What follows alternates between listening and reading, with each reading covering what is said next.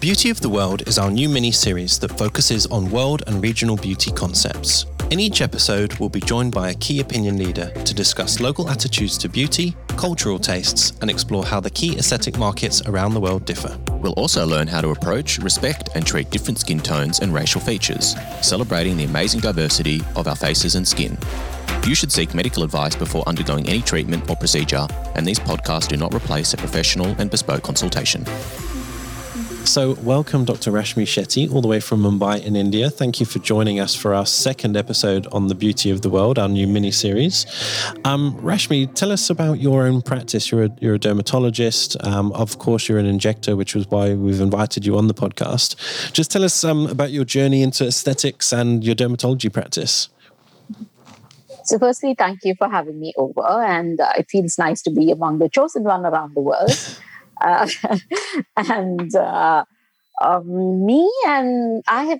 been always wanting to get into aesthetics, reconstruction, getting things into the more aesthetic form was always something that I loved. I was an artist when I was younger, performing as well as painting. And then when I got into medicine, I so wanted to get into plastic surgery, but then I realized it's such a long way to study. And and then I shifted cities, and then my residency changed. So then I got into dermatology. Mm-hmm. I was disappointed in the initial years of dermatology, but later on, dermatology had evolved to a stage where aesthetics was a part of dermatology. Reconstruction was a part of dermatology. There was dermatosurgery as well. So that kind of really brought my interest back and kept me going and said, oh, I need to do something really nice with this. And then along came injectables, where things became even more exciting. So therefore, my work with injectables, though I do a lot of clinical dermatology as well, but my main practice is aesthetics, and out of it, my key interest and complete excitement is towards injectables. And Rashmi, how did you come about being a key opinion leader for Allergan? How did you become chosen for that? Obviously, you're very good at what you do, but I'm just curious how you ended up there. I don't know. I don't know if a particular way I ended up there. Like you said, yes, I was good at what I did. I gave them the numbers, of course. And then I teach as well. And then I had a few papers to my credit, the white papers to my credit in terms of injectables itself. So I think all of that really helped me come onto the center stage with them. And I was already an invited speaker with a lot of international congresses. I was on the scientific committee of a few international congresses. So I guess all of this helped helped one to show off their work or to showcase their work. So then, of course, you're picked up by... Then everybody wants, isn't it? Fair enough. Now, in our first mini-series podcast where we focused on Africa with Isolde, we realised we probably bit off more than we can chew by trying to discuss a whole continent. So we'll be sort of asking our questions mainly about India. Of course, if you can reflect on neighbouring countries, that would be great. But, we'll sort of talk about what you know best. So I'm just going to reel through a few stats for the listeners who maybe don't know too much about that part of the world. I mean, India apparently has 1.3 billion people now, and the subcontinent as a region has 1.9 billion people.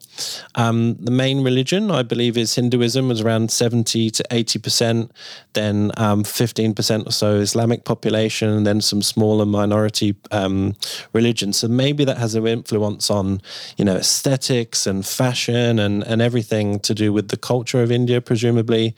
And, I visited India when I was a medical student, I think it was 2006 now. And I traveled all over the place. And sometimes when you're in the south and then you're in the north, you could feel like you're in a different country with different, obviously languages, foods and cultures and creeds. So just be interesting to get your take on sort of what do you understand India to be sort of demographically and those sorts of things. So while we are looking at different religion, but I have a feeling it's not, religion does influence you a little. But what really influences you, especially in India, is the region that you're from. Mm-hmm. It's such a vast country. Like if you're from the up north, your features are more Mongolian. You're more from the Mongoloid kind of descent. So you do have a much more square face. You have smaller eyes. You have wider jawbone. You have wider maxilla. So your face is more, let's say, Chinese or Asian. So they may conform to the Asian side of the India, where the rest of the India may not necessarily look like Asians, the typical Asians that the West might describe. Yeah. Then you do have the down south, wherein they're more Dravidian in their features and descent. So you have the more browner population, more rounder faces, more softer faces, smaller bone structure with a lot more soft tissue there, wider eyes, fuller lips. So more towards the Dravidian or a mix of African Dravidian kind of a descent from there. Then you do have the up north, which is, let's say, the Punjab, the Delhi, the Kashmir, all of those areas, which have an Aryan descent, wherein they look more like Europeans. Yes. So you will be surprised, though commonly, like for example, simple thing like Indian color. Maybe most of you would end up reading in your textbook saying it's anywhere between Fitzpatrick's 3 and 5, but you would really find a 1 in India.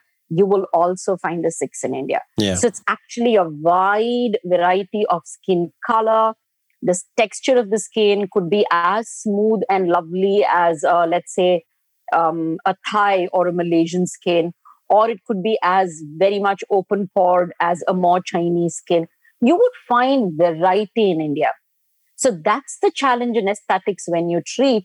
How do you get them to the most aesthetic best? Their basic culture, the basic regional beauty, and the aesthetic identity intact.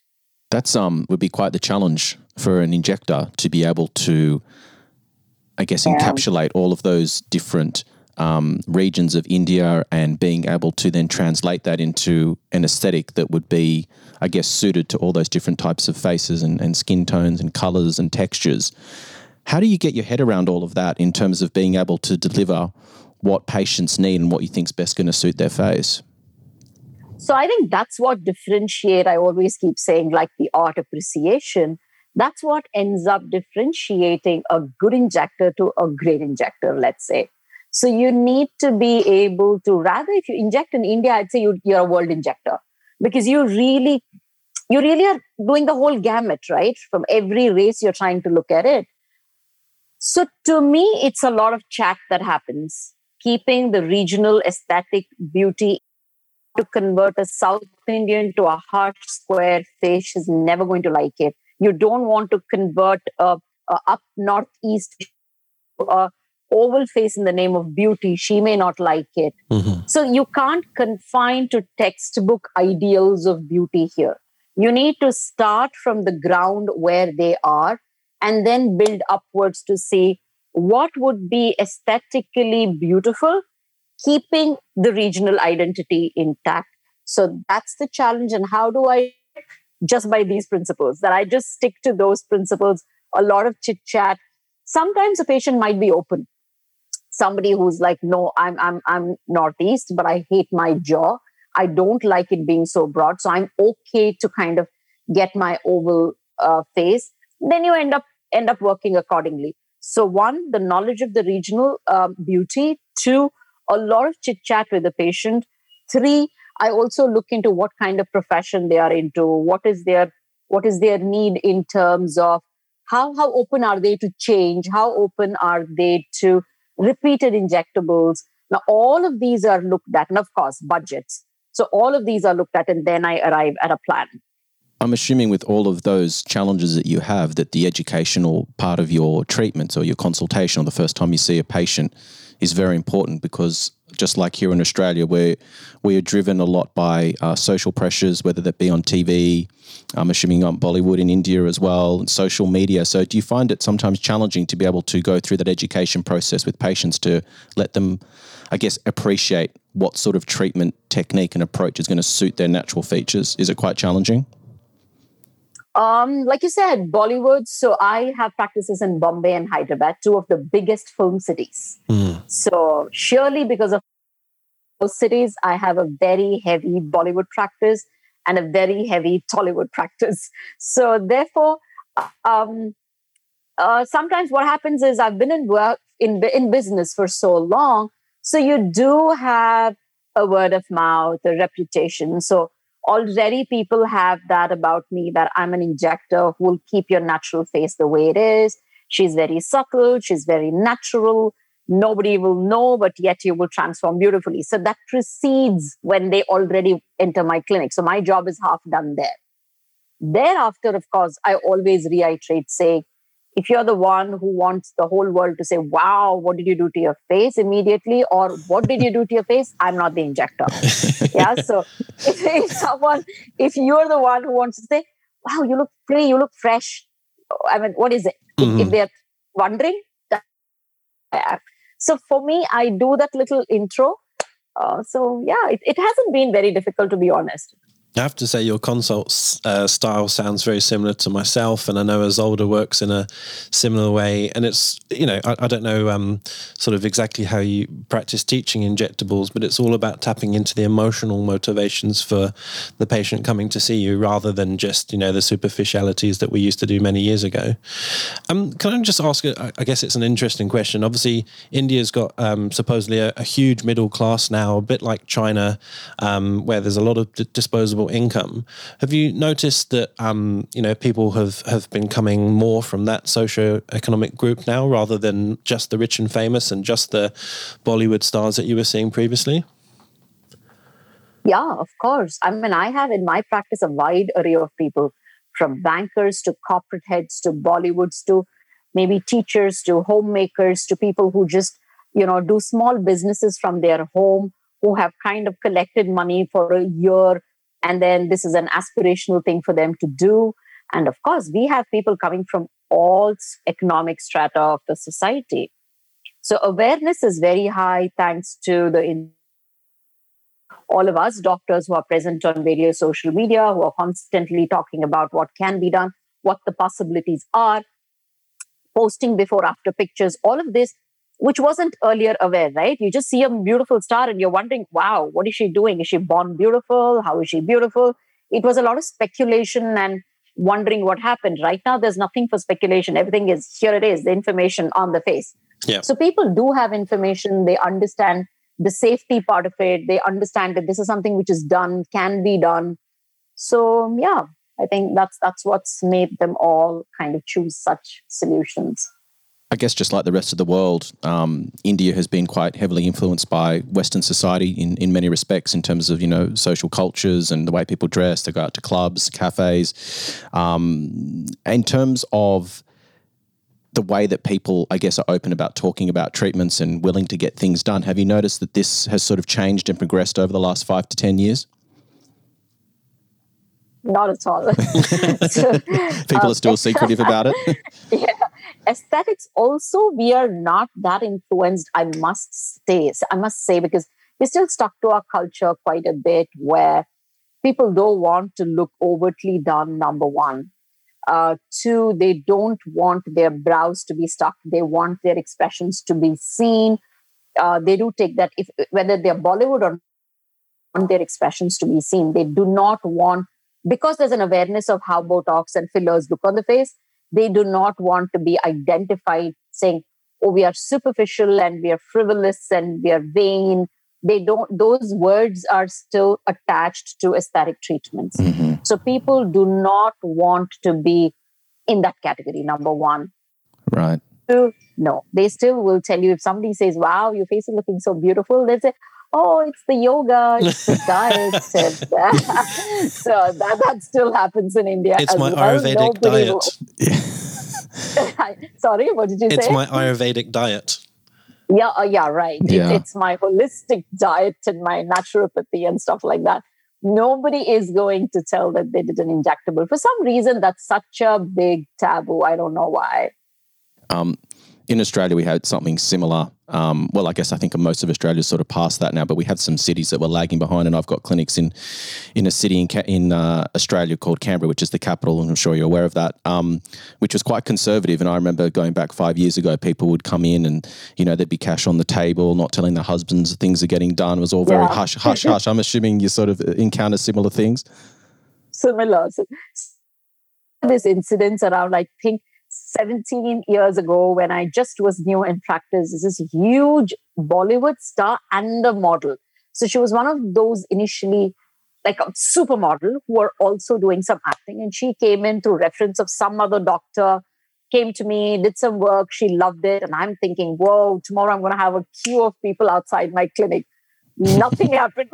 She didn't tell a soul about what she had done. So that still stands. But now what's happened is people are okay to open up to their inner circle. Like some of the actors are okay to just talk to their hairdressers, just their makeup artists, just their stylists. So I don't get those references at times. But beyond that, I understand till today they don't talk. And people do pull them down badly if they come to know they've done something. So even for a celebrity, it's really difficult when something like that happens to share. And I know Jake's got a question he wants to ask, but before we move on, what about people's partners, say their husbands, for example? Is it something that women, for example, might hide or try and hide from conceal from their husbands or their partners? Or they're sort of, when you say the inner circle, does it include partners? Or they want their husbands to think they're not naturally beautiful? Recently I've seen one said, probably, I don't know if it's with the crowd that comes to me, which is a more evolved crowd, I must say, more well-traveled crowd. They do get their husbands along. Okay. And I've been working on the husbands as well. That's great. So, yeah. So there's a lot of male population which has increased and they do get their husbands. So that's one thing that I don't know. I must say I've had a positive experience there. Yeah, fair enough. I was going to ask, before you sort of said that religion may have an impact on, beauty and aesthetic ideals. Obviously, if you contrast India to, say, your neighbour Pakistan, where obviously, different religious sort of makeup, etc., how would you sort of describe, the ideals of women in Pakistan versus, say, in India? Would you say that they're still similar, sort of good skin, nice hair, dressing sort of quite modestly? Yeah, very similar. Also, I have a lot of Pakistani doctors who keep following, and then whenever I'm lecturing, they come and talk to me, which is very nice. Like, we're very fond of each other, Indians and Pakistanis, though it's been made out differently. But we really, wherever you meet, it's like lost brothers and sisters. Mm-hmm. So they do come up to me. We'd sit and have a chit chat. And it's the same, very, very similar ideas of very conservative beauty, but then still are interested in taking care of themselves. Happy to spend money on taking care of yourself. But then, like I said, conservative. So conservative, a tone, undertone, tone.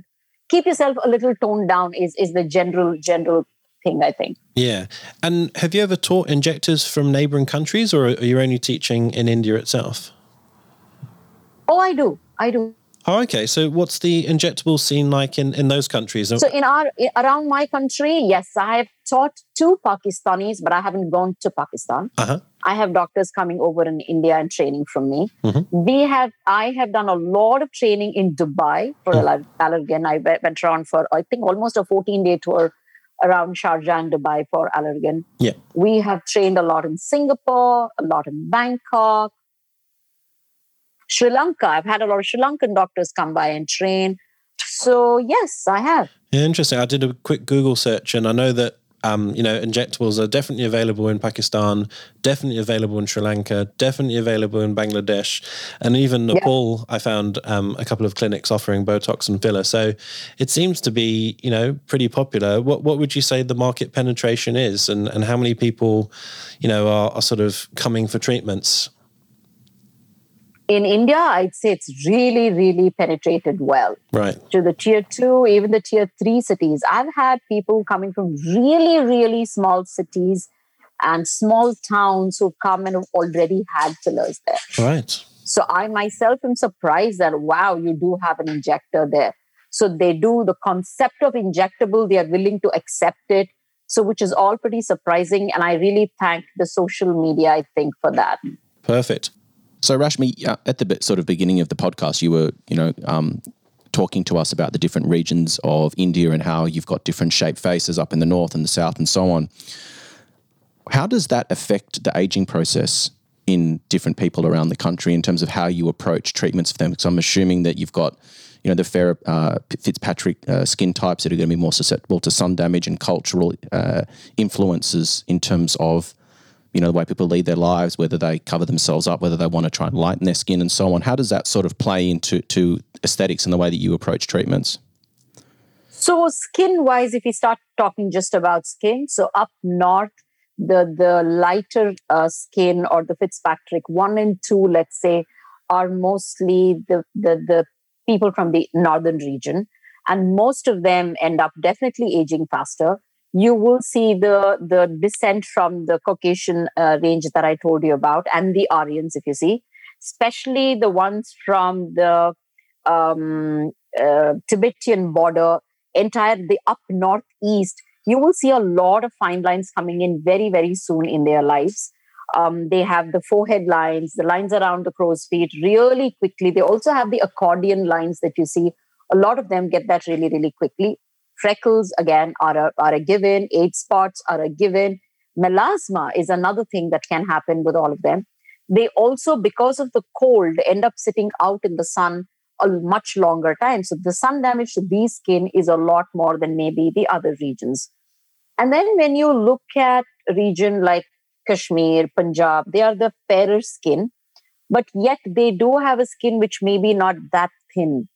So you do have aging, but it's not necessarily the fine lines that you see a lot often. You see a lot of pigmentation also that can happen towards that skin type.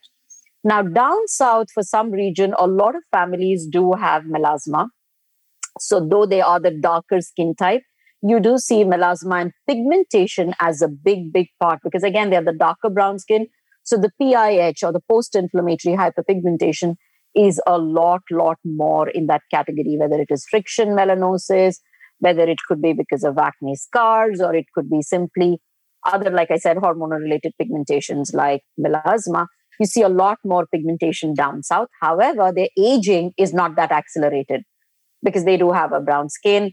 Only because they have a brown skin and because being dark is not considered to be beautiful, they tend to avoid sun and they tend to stay indoors. They tend to use sunscreen more religiously. So you do see them, their skin's aging a lot later than the skin of maybe the northern part of India. But when you see the structural aging, you would see the northeast that I was talking to you with more Caucasian, Asian. They have a much more stronger anchoring bones. So do you have stronger cheekbones? You do have stronger jaw bones. So your maxilla, mandible, all the protuberances and prominences are so much stronger that they anchor the tissue really well. And they do have slightly bigger faces than a South Indian face, which tends to be smaller. So then you have so much more pegging and anchorage with the bones, right? Yep. So the tissue is much more nicely wrapped and the descent is much slower. However, they may have anterior retrusions. So therefore, if I take care of more of the anterior projection, if I take care of slightly softening their features, they age really, really well. Now, up north, the Aryan descent, even for them, the bony structure is good, but they're more like Europeans. So you do have the ideal good bone structure. So the descent of tissue is lesser, but you do see people who put on a lot of weight in that region because the food itself, their food habit is heavy with butter, with ghee, with the local oils. So they end up putting on weight, and then you do see more rounder, chubbier faces. So the jawline of the ladies may not be really, really like the way they would want it to be. So I've seen them putting on weight very, very often. So I would go more trying to first tell them to get their lifestyle in order, get those extra kgs off them. So then it's easier for us to work on the face. When you come to South Indians, the frame of the bone itself is so small, but the soft tissue is heavier. So you do see a lot of descent. So in this anterior projection, I'm looking at pegging them and creating the bony structure much stronger. So my approach would be more that way. So that's overall my different approaches in the country. Then, of course, everybody loves the lips. Everybody likes a fresher eye. Everybody likes an open brow. So I would be working with all the features as well. Perfect. I was going to ask you later when I ask you a few skin questions, but I'll ask now because you mentioned it. Where has the lighter skin being attractive thing come from? God alone knows where that comes from. But, there are advertisements earlier, which used to say, fair is beautiful. There used to be a product which was said fair and lovely, which got banned. It didn't get banned. Basically, it got a lot of negative press. So the company itself changed the name recently, and that was applauded and how. So for some reason, it's looked upon as fair is beautiful. I think I might have an explanation for it. A story that I heard was, the story that I heard was relating to sort of Egyptian times, which was that people that were outside a lot, working in the fields and doing labour-intensive jobs, were outside. So obviously their skin became darker from being exposed to the sun, and people that were inside who were like royalty or more well-to-do didn't have the same exposure, so their skin was lighter. And then so what happened was that if you had darker skin, that meant that you were from a poorer family or you weren't as well-to-do. So everyone wanted to become lighter skinned because it made it seem like you were from, a more affluent background. And I think maybe that's perhaps the same sort of thing, perhaps something like that. Yeah. I wondered if... I don't think is a good thing, but I wonder if there was any sentiment from the British sort of colonialism and... I was just thinking. You bloody Brits. I don't know. I apologise on behalf of my nation. Sorry. Okay. Yeah. But it's interesting. But I think it was not that recent. It was far even before the British. Yeah. I think that whole thing of idea of fair being beautiful must have been much before.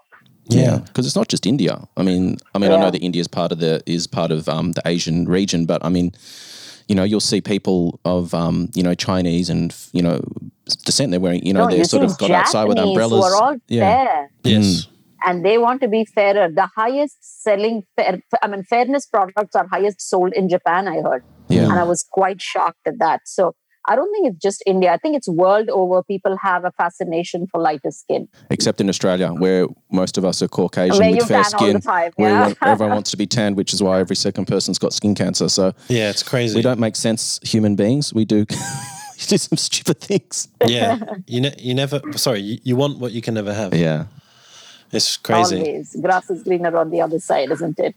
That's more of a social question. I don't know if you can even answer this, but India is very progressive, modernizing at a pretty rapid rate. If you sort of reflect back to maybe when you're younger, maybe a teenager, do you think that the younger generation now are sort of deliberately trying to break away from the social norms that their parents maybe had to comply by, and they want to be modern for modern's sake? And does that translate into fashion and beauty and aesthetics and other things? I think we are through that wave. Like, it was more my generation who was the generation who was trying to break. Mm-hmm. So it was us who wanted to change everything. It was us who wanted to be more Western, be more modern, get out of the stereotype, wanted to rebel, wanted to do different things. So now if I look at my daughter, for me, she doesn't look like she's that. They know what they want. They're comfortable where they are. They blend with everything. They feel one with the world. Mm-hmm. So they necessarily are not that much of a rebel. And I also know India is going through this whole cycle of progression or modernization in patches, in stages. So what a big city like a Bombay would have seen as my generation being rebel, probably in a tier 2 city, this generation might be seeing that change. Mm-hmm. Yeah. So to me, the exposures have been in different stages, isn't it? Of course, if you're from rural, maybe some of these older ideas are still clung on to, whereas in the city, anything goes, I guess. Yes, yeah. And so with that in mind, what would still be considered taboo? Fashion-wise, I mean, do people sort of ask, are tattoos on vogue, or are piercings of the face normal? Can people wear what they like? Totally. Right. Okay. Interesting. Totally. And what about male versus female equality? Because I know, of course, in India there were some very high-profile, awful sort of crime-related cases, and there was a big sort of movement for women's rights and femininity, etc. Has that translated into anything sort of bigger than just sort of those cases itself? Has it sort of turned into a sort of a wave of empowerment of women and beauty, etc.? I would say these are very, it's like in any other country. This is there, that is also there. Mm. So women are looked up as very powerful in India. There are a lot of families which are led by women. We are matriarchal society. Yeah. So woman is the decision maker. Woman is the one who carries forward the family name. It's as against there is also the other part also which is true, where there is a whole lot of patriarchal society. So everything coexists in India. So I can't generalize and say, are women treated badly? Do women have to fight societal pressures? I don't think so. Not everybody. There are that and there are this. We touched earlier on we'll touch briefly on the impact of Bollywood and how that sort of impacts fashion and the way people want to look and act and so on. But just how much of an impact has that having these days on, culture and fashion and the way people, I guess, are approaching their treatments, with people such as yourself? I think more than the Bollywood themselves, it is the social menace. Because everybody is using filters, everybody is using the best lights. Forget the lights and how they make themselves up. It's the filters. So a lot of people look at the images of stars or celebrities or bloggers or whoever they love and whoever they think is beautiful on an internet and then come and expect that to happen in real life. And you keep telling them, no, they don't look like this in real life. When they are in flesh and blood, they do look like normal people. They do have pores on their skin. They do have slightly patchy skin. They do have demarcation of the under eye and different anatomical areas of the face. It doesn't look like a clean wrapped sheet like the way they look. We have the same problem here, don't you worry. But, yeah. Oh, okay. Okay. Yeah. Yeah. I can't remember. There's a name for it. But yeah, it's almost to the point where people are not portraying their real self ever on social media. And so they start to believe it. And then when they come in for a treatment, their expectations and ideals are completely distorted. And it's actually a problem now. I think it's become a sort of a side branch of BDD. It's strange. Yeah. Well, people are comparing themselves to images of other people who aren't even real. And then you just get this whole cyclical sort of problem. Yeah. And also there are people who come and tell you that I'm willing to do every treatment that you tell me. I don't have a budget constraint, but I want a skin like this one. Yeah. And I'm like, but like that one where on the photo is never going to happen, no matter, even if you give me a blank check and if you're willing to do everything on earth, it's not going to happen because that doesn't exist at all. So it's so difficult to tell them that, yeah, what's reality from what's all filtered. Can I ask a question? I've just thought of this. I hadn't planned to ask this, but I remember when I was in India and I worked in hospitals, I was down in Bangalore. There's a very patriarchal sort of way of patients interacting with their doctors. What are your patients like with you? Are they very pushy and demanding from Mumbai where it's very cosmopolitan, or are they more accepting of, what the doctor says? No, so the doctor is considered in India as God. Yeah. So if you're going to the hospital practice, especially in probably 10, 20 years ago, and Bangalore is, again, I'm from Bangalore. So Bangalore is a place where it is more of very respectful, the way they talk is very, very cultured, very nice. Still, the local people are still there. It's not as metropolitan as it used to be. It is now, those years. So that's one, because culturally, they're very polite and culturally, they're very... that way. Yeah. But then in general, as gods. So I remember while I was an internship, we were playing cricket on the road. I don't know whether you guys do it, but we do it in India. Yes, I did anyway. So on the street, we can play cricket. So everybody from all their houses just pour into the street in the evening and we end up playing cricket. And I was also trying to play cricket. I was just trying. I don't think I really played cricket. So I was trying, running with the ball, doing something. And then one of our neighbors' houses, someone fell ill, as in they either passed out or something happened, I remember. So they all knew I was a medical student. So everyone came and said, okay, let's get Rashmi in. And then I walked in. I'm just merely an intern. I walk in and that house had some sort of an evening party, I think. So there were a bunch of elderly men sitting outside when I walked in and everybody stood up. Yeah. So for me, it was like, oh my God, okay, everybody stood up. Everybody would say, please come, in a way that I was somebody coming in And then I looked at them, did God knows what I did then. I did something. The person was okay. And then I ended up walking out. Everybody stood up, got me to the door. It really almost felt like a little overwhelming. Yeah. But that's the way they treat doctors. They really look up to you. They really think you're gods. Okay. But I don't know whether that really happens in aesthetic practice. And now, no. Not so much. No, not so much. Oh, I was going to say I've moved to India, but maybe not now. Not now. Yeah. What about the modern Indian man in terms of what's considered desirable or handsome? And I guess, how do you approach the male face in India? It's a very open-ended question. We could be here for a while. Yeah. So male in India still wants to look like a man. So when you say look like a man, he doesn't want to be feminized. So it's not as much as in the other parts of Asia. Like definitely not like the Bangkok, like the Malaysia, like the Singapore, where things are just blending in. Yeah. So that's not happening in India at all. The man wants to look like a man. So they may want to have a nicer skin, a no pigmented skin. They may want no acne, scars left behind. Very few would dare to also use injectables as one of their methods to where they want to get. But that again has to be subtle, has to be more masculinizing their face rather than feminizing their face.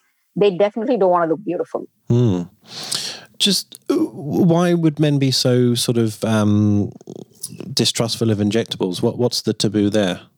I think it's because they have seen certain females with, like, let me put it this way. The only injectables they would get to see is the bad injectables, right? Mm-hmm. That's everywhere. Who would know the good injectables? Yeah. This is the same argument. Good, beautiful. Yeah, we have the same in Australia. Beautiful work. Correct. Nobody knows it's been injected at all. So the only face people assume is injected is the ones that they can see and identify, and they are the bad faces. Yes. So likewise, for men, women, at least we take the trouble of probably reading, we talk to each other, there are groups which talk to people. So they know there could be good injectables as well. But for a man for whom probably this is not the topic of discussion, is then only seeing injectables which are badly done. Yeah, fair enough. So probably that's what scares them away. But like I said, in my clinic, I have a lot of men doing injectables only because the women who have already been my patients bring them in. And then they say, okay, do what you want to. And then they're happy with what's done. Fair enough. Just last question about skin lightening, which I forgot to ask. How is it actually done? What is used? Why is it controversial? Is it dangerous? Could you just comment on that as a dermatologist? I don't think it is dangerous with what is done in general. But what is cheaply done or easily done is a steroid prescription. Which is what makes it dangerous, which is what makes it makes it ignorance. Like, because there are a lot of fairness creams in a box without a label. Yep. And there's a lot of hush-hush sales of fairness creams from the neighboring auntie or the salon lady. So all of this. And there was one whole line saying from the neighboring country we got it. There's someone importing it with no label ingredients there at all. So ultimately, you touch it, you feel it, you kind of know this is some sort of a steroidal ointment. Yeah. So that's a very, very scary thing. And they do have white skin thereafter. And then a couple of years later, they come back with acneiform eruptions or thinned out skin or pigmentation, 10 other rebound effects. Am I right in saying in India, you can go to a pharmacy and just pretty much get what you like without a prescription? That's the other issue, isn't it? Anything. Yeah, I remember with antibiotics, we actually needed some when we were in India. Someone fell ill and, as a student, I had some idea. But you could just get it, easy. Yeah, you can just get it. Which is crazy. So we don't understand what is the big fuss in the rest of the country to even get an antibiotic. Yeah, it's quite dangerous, leading to resistance and problems. Just kidding, I know. So would you be able to get hold of, say, Botox or filler from... just from a pharmacy, or you'd be able to order it? Like, you don't have to go and get it through a doctor. Is that right?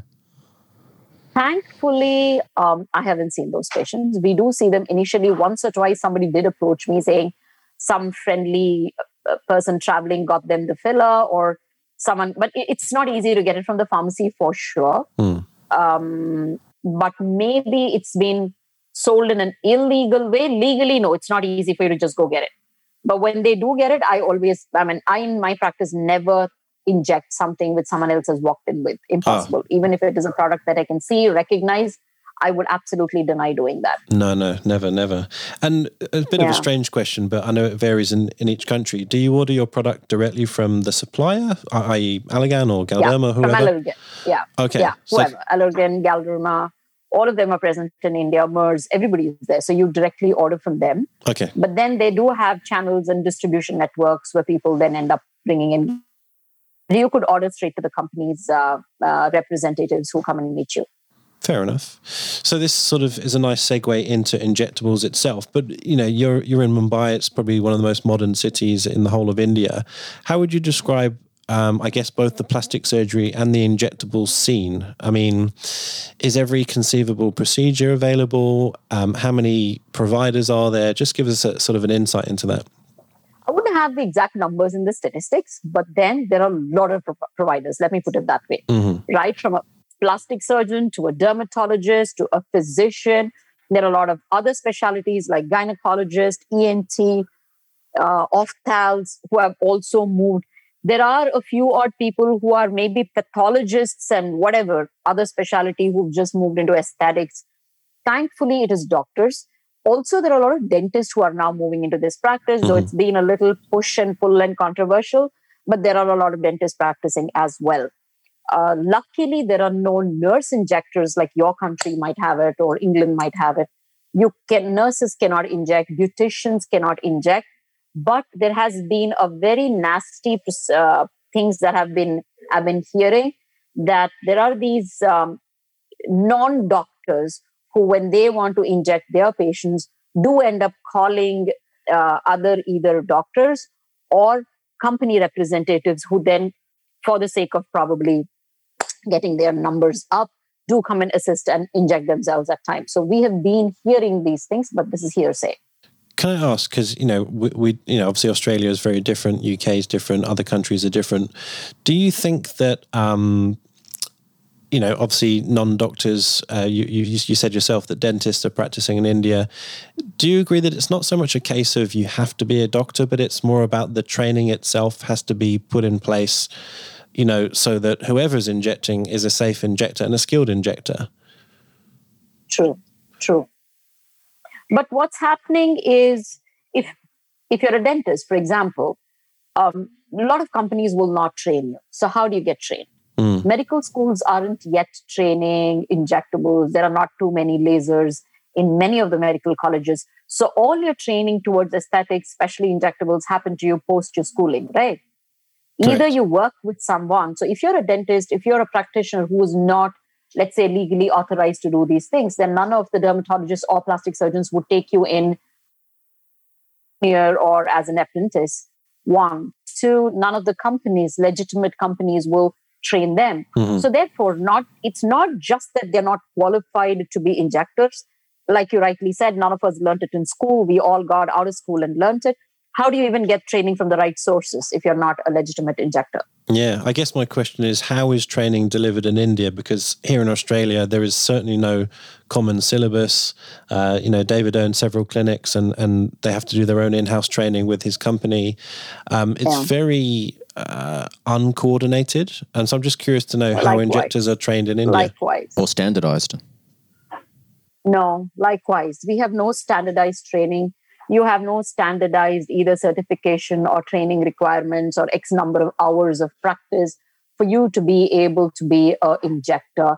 There's no certification. Yeah. So you could just pass out tomorrow morning, just go to one hands-on workshop in some conference for 2 hours and then come back and probably poke your patient. In terms of the popularity of injectables in India, how, I guess, are the growth numbers looking in terms of, so for example, in Australia, that the market penetration is roughly 10% or thereabouts. So do you think that sort of translates to India, and what's the growth trajectory like? Probably around 10% is what even I would say. We're very, very, very nascent. We're a very large population that we have. How would the growth be? Is anyone's guess. I know aesthetics is going big. I know creams, lotions, supplements, all of that is kind of booming and predicted to be going really, really big. But will injectables be one among them? I really don't know. With also the recent pandemic, the whole health awareness, wanting to be natural, wanting to be fit, wanting to be more careful and conservative is another new wave which is happening. So I really don't know how exactly this might really pan out. I wanted to ask, and this is, I guess, a difficult question, but we'll just relate it to your own practice in Mumbai. What's your stereotypical patient? I mean, here in Australia, I mean, of course, it varies still, but I would say sort of a 35 to 45-year-old Caucasian, Australian, quite conservative to start with. What would your sort of stereotypical average patient be who's coming to see you for the first time? I think everyone, because I have a huge acne practice as well. Right, okay. So I have patients starting off at 12. I have a lot of teenagers, the 12-year-olds, with the PCOS being such a rampant thing now, with metabolic syndrome being much more seen in younger individuals. So we've been having patients anywhere from 10 upwards to almost till the 80s. What about injectables? Injectables, an 18 is happy to ask. What is the minimum age? I don't think this is anybody's standard, but for me, my ethical standards does not permit me to inject anyone below 21, 22. Okay, so I don't do that. But legally, it's 18. Is that correct? No, there is no legal standards. Do you have a legal standard in your country? 18. 18, yeah. Yeah. Oh, okay. And what's your reason for that? Is that because you think that people just need to, I guess, reach a certain level of maturity and sort of age before they're able to make sensible decisions? Is that sort of where you're coming from? No, I think an 18-year-old is very sensible, very, yes, very sensible. If at all, they're more sure of what they want and they're more sure of how they want to look than when I discuss with a 35 or a 40-year-old. Mm-hmm. These guys are very, very sure of what they want. They come to you with references. They come to you with what they don't want. They come to you with what they want. So it's so easy. Once you've discussed, you give, they're happy, they're out. So that's really easy. But why I don't inject an 18-year-old and wait for a 21 is, to me, the face is still happening. Right. The face is still becoming. So your soft tissues might kind of go lesser. There are a lot of people who want chin because chin is talked about so much on the internet that everybody now wants to have a chin. So then I end up telling them, wait for the cheek to kind of go down. Let the baby chubby cheek go down. Let the face kind of framework become. Let it come into its own. Then they will see if you really want a chick. Because go inside, your existing chin might already look a little better than what you want it to be. Your pre-jowl sulcus may not even be seen. So you may not want me to inject anywhere there.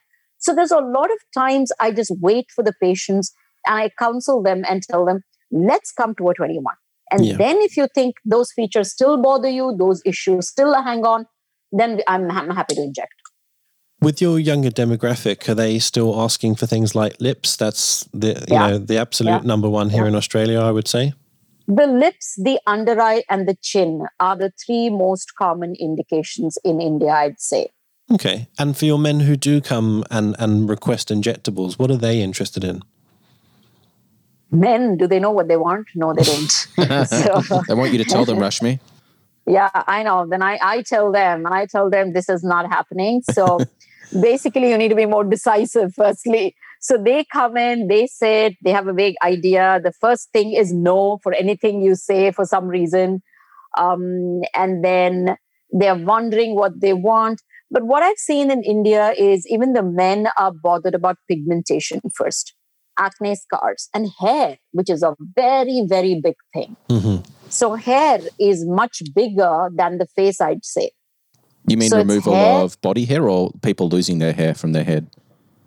So people being bothered about hair. Right. People coming for hair. So whether it was losing hair, thinning hair, hairline changing, whatever it could be. Hair is something very, very touchy for a man in India. I don't know what it is the rest of the world. So hair is something that they come running, seeking for help. And then I think pigmentation, if I have to put it in that order, then maybe comes the old acne scar. If at all, the last would be about the jawline. Mm-hmm. Okay. Neck is another concern. For some reason, they think the face looks good. Yeah. Now, I know that you're a leading injector, so maybe this is kind of a difficult question, but is there much price variability amongst the clinics and doctors offering injectables? I mean, here in Australia, there's a huge variability depending on, you know, size of clinic and I guess, you know, reputation of injector and so on. So, you know, we'll go through some prices in a minute, but what sort of places are injectables offered? Is it just sort of boutique doctors and plastic surgeons, or do you have any clinics that are sort of multi-chain clinics? Yeah, like I said, there are multi-chain clinics, there are hospitals, there are individual boutique clinics, there are salons sometimes who do it under the wraps. So there is anybody and everybody doing injectables, even in India. Right. So the price range could be anything. Could be from... let's say a 18,000 also I've heard, let's say for 1 ml of syringe on an average, what is 18,000 Indian rupees? Could be somewhere around... I was going to ask you some specifics, but let's just, I'm going to get up my currency converter and we'll work this out. Yeah. What's the US dollar for an 18,000 Indian rupees? Okay, so approximately $250 is the start price, let's say. But I have also heard another colleague of mine cribbing that someone in Bangalore injects even at a 15,000, which could be around $180. Yeah, I'm just going to qualify that. You meant $250, and that's $320 or 180 UK pounds. Like $180 to upwards. Like I am probably one of the most expensive among the injectors. Of course, you're the best. And so that could... Oh, thank you. So somewhere I charge like more than double of what the starter would charge. So I would be around 42,000 is what we charge. 42,000 for a mil? Yeah. So what's that? What's I'm going to work this out now. That's sounding very lucrative. That's $575, $750 Australian dollars, or about 420 UK pounds. So that's $575. Yeah, $575. So something like that. Is your average patient sort of happy to come in and essentially do what is required, or are they still quite conservative and cautious, asking for 1 or 2 mils and see how we go, doctor? No. So what I do in my practice is once I do my assessment and I tell them they need, let's say, 3 syringes, 4 syringes or whatever. I'm not one of ththose injectors who will do 20 syringes and 15 syringes. I don't believe in it and I don't do that. So probably max I would do is 8 syringes. Max is what I would do in one session for anyone. Yeah. So if I would assess your face and I say that, okay, listen, I think I need a 4 ml to do something really good on your face. And if you end up coming and saying, but I can only do 1, I always tell them, don't start. I tell them, put your monies together, come back to me when you at least have enough budgets for 2 ml. Because if I have assessed and said that you need 4 ml, if you come back to me and tell me to use 1, nor will you be happy, nor will I be happy as an injector. It's going to lead to nothing. And wherever I put that will be so inadequate, it may even disappear faster. So I always tell them that, hold on, come to me when you have enough budget. So I don't do 1 ml. That's exactly what I do. I'm glad you said that. Yeah, but having said that, there are sometimes with 1 ml you can achieve what you want. So that then I'm fine with it. I was going to ask this a little bit later, but I might just ask it now, seeing we're talking about treatments and what people are getting done. Vascular occlusions are something that I think is like a term that strikes fear into every injector and probably any patient that sort of is aware of what they are. Yeah. And I guess they've been happening for a while, but we've only sort of become aware since we've had some of the horror cases. Is it much of an issue for injectors in your region? And what's the patient awareness like in terms of, you know, what they are and how serious they can be? So the awareness about vascular complications, I don't think is really that high among the people in India, because I still see people going for a bargain. I still see people not getting too scared to go to a salon lady where she's getting some doctor who they have no clue who it is and having injected. So I think cost is something that they are looking at. To my mind, they wouldn't look at that if they knew what can go wrong. So the awareness of what can go wrong is not really high, 1. 2, I also don't think there are such cases which have come up in the media like in any other country. One, in India, people don't inject that many ml. There are only a few doctors who really believe in just dumping fillers into the face. So the pressure necrosis itself must be a lot less. Indications like nose, not too many people do that.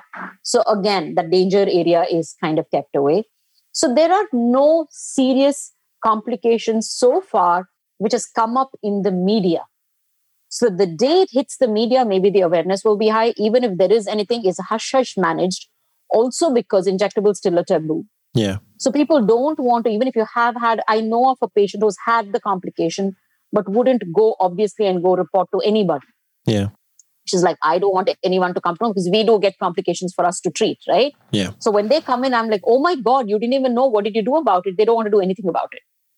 So they don't want to inform the authorities. They don't want to obviously go and do anything in the press. They don't even want to tell their family that they've done something because now they're scared. They're like, family is going to completely kill us if they come to know I went and did something just for the sake of beauty. Yeah. And then this is what has happened. They're going to totally kill me. So they're so afraid. So none of them do anything about it. And as a leading injector, are you sort of part of any, bodies or groups of injectors who manage or look after complications, or is that not really a thing in India? It's not really a thing still in India, but there are the companies like Allergan does have a few of us who are on their group, key opinion leaders, the teachers. So if they see that somebody is having a complication, they either refer them to us or some of the juniors, they themselves call us to ask what's happening and how they can manage that. Okay. So it's a more personal relationship thing rather than a board which is helping them. So there's no official board like that, organized board. Okay, just last couple of questions about filler. I think you mentioned most brands are available, but you have Allergan, Galderma, Mertz. Do you have Teoxane? No, not yet, but I know they're coming. Okay, and any other recognizable brands? Chroma, for example?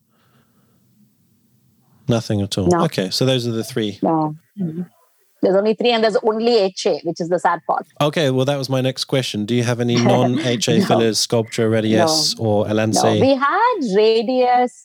I think 10 years ago, which a distributor had brought in. Mm-hmm. So some of us had a few syringes that we ended up using. I don't really remember what happened, but then they stopped bringing it thereafter. Right. But we don't have anything so far. No biostimulatory. The next biostimulatory we're even looking at is Profilo. Yes. Which is supposed to launch anytime now. Yes. Okay. Fair enough. Excellent. What about things like threads? Oh, the big craze in Australia at the moment is the PDO threads. Which are being used for lifting, collagen stimulation, and so on. Not lifting, not the PDO. Yeah, PDO threads have been... That's a little bit of a lift. Yeah, I've seen some interesting photos. Yeah, so yeah, PDO has been quite a thing in India for quite some time. That's another thing that a non-dermatologist can do, and a practitioner who's just started practice and who does not have or want to allocate funds to energy-based devices. Other than injectables, this was another thing that they could, right? So it was a quick turnaround. Mm-hmm. So PDO is quite popular in India. People just do threads left, right, and center. So yes, it's interesting. Now onto toxins. What toxins are available in India? I think all the toxins from MERS, from Galderma, Allergan, everything is available. But toxin is one thing I have only stuck to Botox. Yeah, okay. Because somehow to me, that's not the place I want to take my risk. No, sure, fair enough. And again, yeah. I don't want to, I'd love to know your price. And how do you price it? Do you charge per unit? Do you charge per area? No, I charge per unit. Because different people have different need for the muscle. Of course. So maybe for a forehead, I may inject 4 units, I may inject 12 units. I'm not at all sure. Okay. So I don't do it by the area. I end up doing it by the unit. And may I ask what you charge per unit in your clinic? I charged 450 plus taxes, which comes to 450 plus 18%, which is what? One second. Komal, what do we charge per unit of Botox with the tax? 531 rupees. All right, I'm going to work this out. That's actually pretty reasonable. $9.40 Australian, or $7.20 US. That's horrendously expensive in India because people charge 175 to 225 rupees a unit. Yeah. So your fillers are disproportionately a lot more expensive compared to your toxin when you like look at it in Australia. Both like our cheapest Botox price is similar to what you're charging. But one second. Yeah. Let me also tell you, Komal, the filler one, what do we charge with the taxes? 41? 300. Yeah, I was right. 41,300. Yeah. Okay. Fair enough. Right. We've got two Jews and an Indian. We're so comfortable talking about money. It's so good. It's why we did this podcast. It's to understand the markets as well as the trends. Yeah. It's totally different. Yeah. Totally different. I mean, I mentioned this in our Africa podcast. American sort of providers and doctors actually moan about how expensive it is for them to buy mainly their fillers. And so they're sort of limited and handcuffed as what they can actually offer. It's not the patients not asking for stuff. It's actually a case of they can't afford it.